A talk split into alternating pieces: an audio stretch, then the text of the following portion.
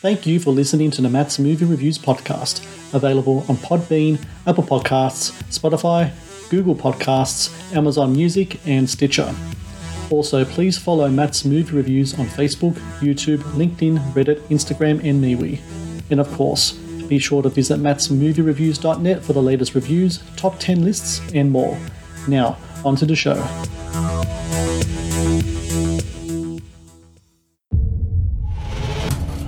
Used to be a nun, huh? Yeah, I was. Golly. I've always wanted to meet a nun. I bet you got all kinds of stuff just stirring up inside you. I haven't met all of you, but there is one among you. One who has endured a true test of faith. Two weeks ago, there was an incident with one of the sisters at Santa Teresa. It's been quite a stressful time. Are you too close? I don't think either of us ever belonged there. What happened was traumatizing, to say the least. We want you to know we have your best interests at heart. Sweet sister. Hail Mary, full of grace, the Lord is with you. Blessed art thou among women, and blessed is the fruit of thy womb, Jesus. Jesus. Holy Mary, Mary, pray for us sinners. If you become afraid, you can't let it show. You have to be strong. And if you see anything strange, stick to the script.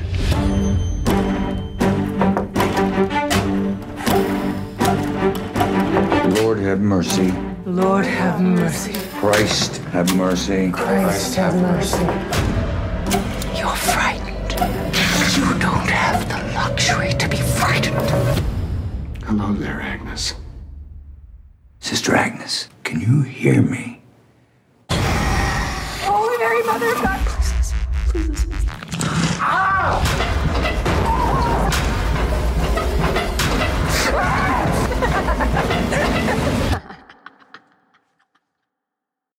Hello and welcome to the Matt's Movie Reviews podcast. I am your host, Matthew Perkovich, and this is episode number 393. Releasing December 10 in the US in theaters and on demand is Agnes, a character driven horror feature that stars Molly C. Quinn as a nun who, after witnessing an exorcism in her convent, undergoes a crisis of faith. A unique and engrossing entry into the ever growing possession horror movie subgenre, Agnes is the latest film from indie auteur Mickey Reese, who I'm glad to say joins me now on the Matt's Movie Reviews podcast. Mickey, I thank you so much for joining me today. Uh, thanks, thanks for having me. So, you know, let's start with the obvious question.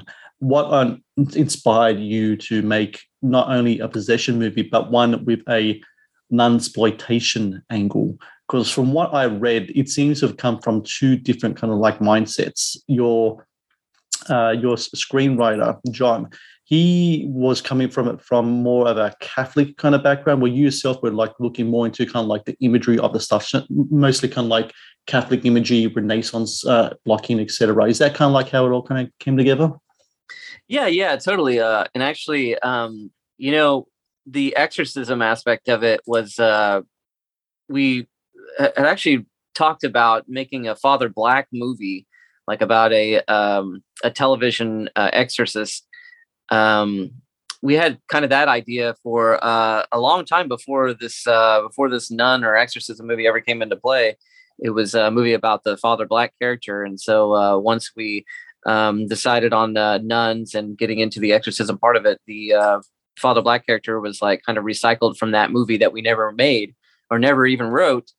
Um, so yeah, but I mean, honestly, yeah, I would say it all really of all the ideas, it really came from uh, the Father Black character. It's interesting that you talked about that character in particular. So, you know, I don't know what type of interpretations you had in the film from like a Catholic perspective. So I'm a I'm a practicing Catholic myself as, as well as being a film critic. So whenever I get films like this on my radar, I watch it with a different kind of angle, as, as you can imagine.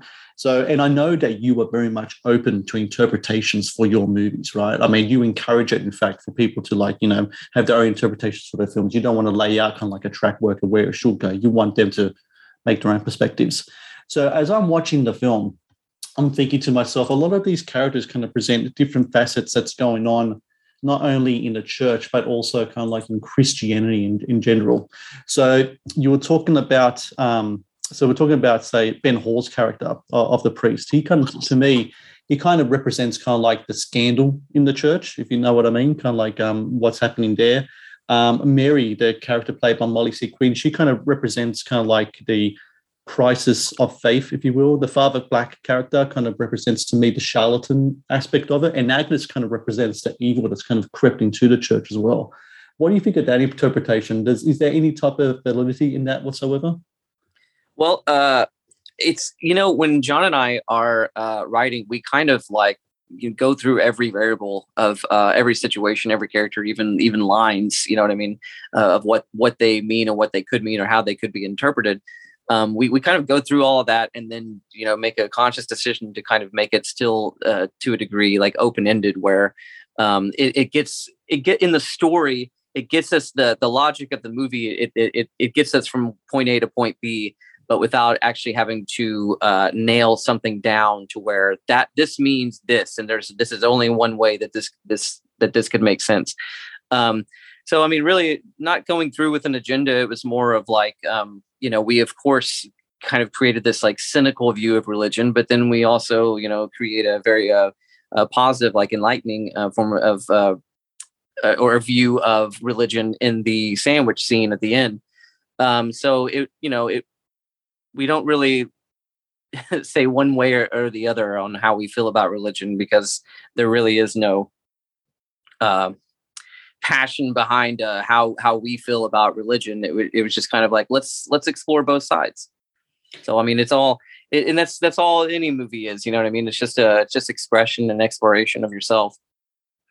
The sandwich scene you just mentioned there, that to me, it's surprisingly poignant to me in regards because it, it's very much a the monologue that Jake Horowitz's character has, the character of Benjamin, is kind of like when we first introduced to him, he's like this novice priest in the movie, and at the end, I think I believe he's fully ordained. He seems to have the, the collar on and everything else like that.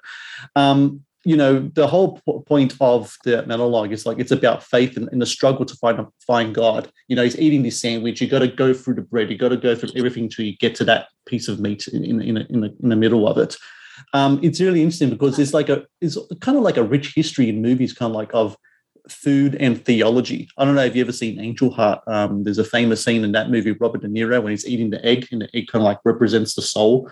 Um, it is kind of like similar to that. Was that scene in Angel Heart kind of like uh, in, in inspiration whatsoever in how you want to approach the monologue in your movie? Know, having like this this piece of food kind of like play a part uh, as as a as a monologue for uh, theology in your in your film. Well, um, you know, I have seen Angel Heart. That's the the Mickey Rourke movie with uh, De Niro plays uh, Lou Cipher, right? Very, and then yes. uh, it's like like a uh, um, and like Lisa Bonet. Yes. Yeah. Um, but I don't remember it because it was a long time ago when I saw it. So if I if I got anything from that, it was uh it was just you know kind of buried in my subconscious. When it comes to location in your movies, you know, location often used to dictate how you kind of like present your stories. You are an indie filmmaker, so you find your location, you kind of build your story around that.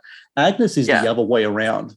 Um, the convert in a movie, it's well, from what I've read, it's like you found kind of like this three-story kind of Victorian style house. What was the process like in finding that location? Did you try to find like actual convents themselves to, to film Well, we went to a convent. We went to we found a convent. We went and they, there were these convents that, you know, from the outside they looked amazing um, the inside, uh, they were just so boring. Just like it was just like there's nothing we can do with these, and and also very you know small and um, I don't know. I just I I I wanted the nuns to be classier than that. You know, I wanted that whole uh, situation, this kind of uh, classical. You're right. yeah, totally like kind of a Victorian setting. Like, and I, I didn't care if it didn't work with the logic of uh, an actual convent because we're not trying to create realism here. We're, um, you know, we're creating our own world and our own logic within the movie. And uh, so then finding this, um, this giant like you know mansion that we we were shot it in, I was like, this is this is perfect. This is how it has to be. Even though everyone was like, that, but this is what we're not where a nun. That's this is not where nuns would be. And I was like, I don't care about that. These are these are where these nuns are. This is where these nuns live. The Matt's Movie Reviews podcast is brought to you by 80s Tees. 80s Tees is an online retailer of licensed t shirts and pop culture gear from your favorite movies, TV shows, cartoons, video games, comic books, and musicians. Celebrate your inner 80s nerd and click on the link in the show notes below to get the raddest retro t shirts delivered to your door. The Matt's Movie Reviews podcast is brought to you by Loot Crate. Founded in 2012, Loot Crate is the worldwide leader in fan subscription boxes. Loot Crate partners with industry leaders in entertainment, gaming, sports, and pop culture to deliver monthly themed crates, produce interactive experiences in digital content, and film original video productions. No matter what you geek out about, Loot Crate has a subscription box for you. To get your very own exclusive collectibles, apparel, and gear delivered to your door, be sure to click on the link in the show notes below. The Matt's Movie Reviews podcast is also brought to you by Vudu. Watch the latest movies and TV shows anytime, anywhere. No subscriptions, no contract. Enjoy stunning quality in up to 4K ultra high definition at home and download and watch on your mobile device as well. To rent and buy from over 100,000 titles or watch thousands of movies free with Vudu Movies on us, be sure to click on the link in the show notes below. Now, back to the show.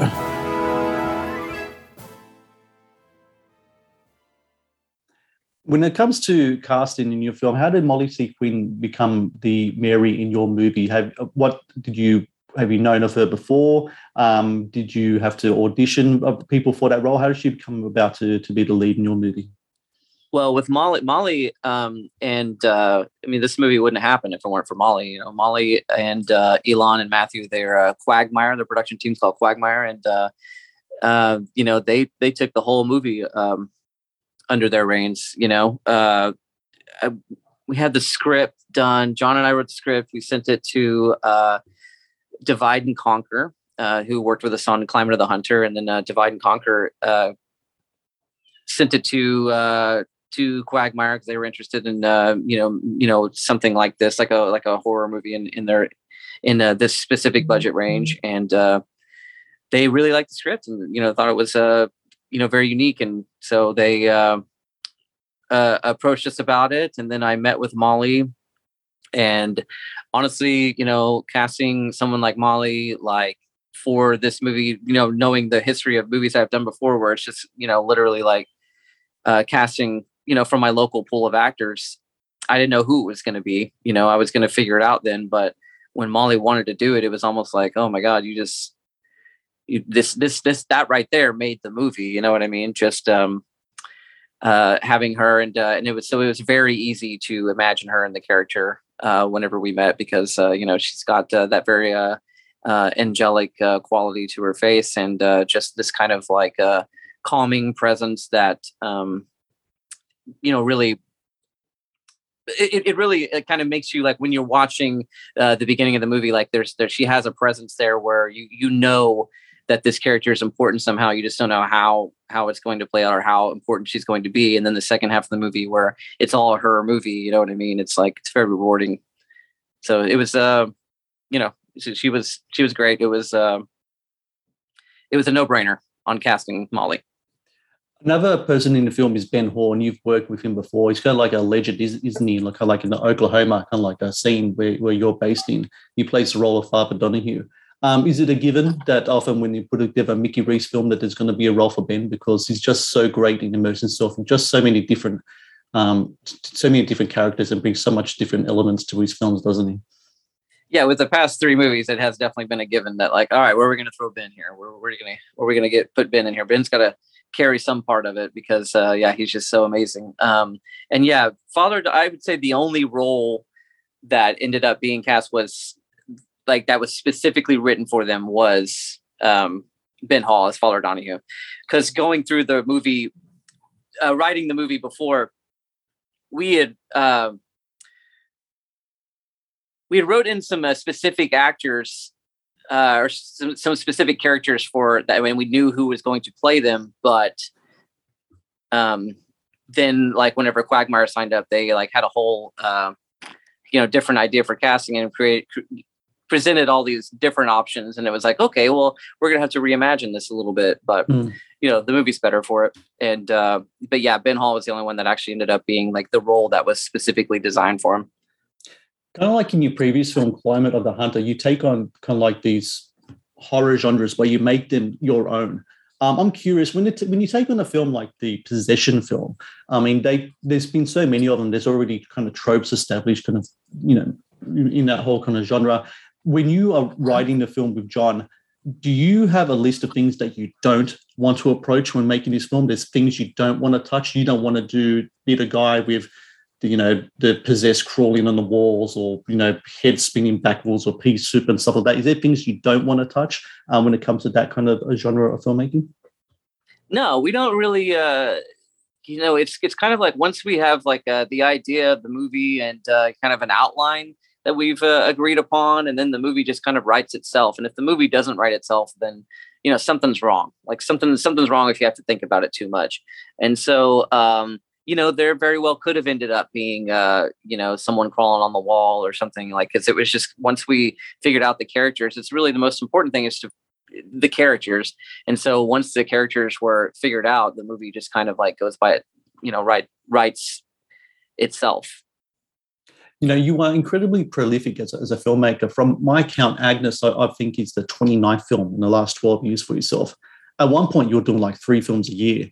Um, I read that for yourself, you, you, once said that filmmaking is kind of like a necessity. It's something you need to get out of your system, these stories that you have. Um, you know, as your name as a filmmaker gets bigger and bigger, and so do your budgets and your time on set, um, not to mention, you know, what you're doing now, the promotions of these films as well do you feel you were able to make films at the click that you were happy with? I mean, can Mickey Reese say can make one film a year and still be satisfied? Can you still get that kind of like that release that you need as compared to previous um, earlier in your year when you're doing like three films a year? Yeah, I mean, I think if it ever got to the point of doing you know one every couple years, one every three years or something, then yeah, that would that would be very heartbreaking. Um, but I think uh, I'm satisfied with one a year because there's so much more involved in them now. You know what I mean? So it's it's more about just keeping myself busy.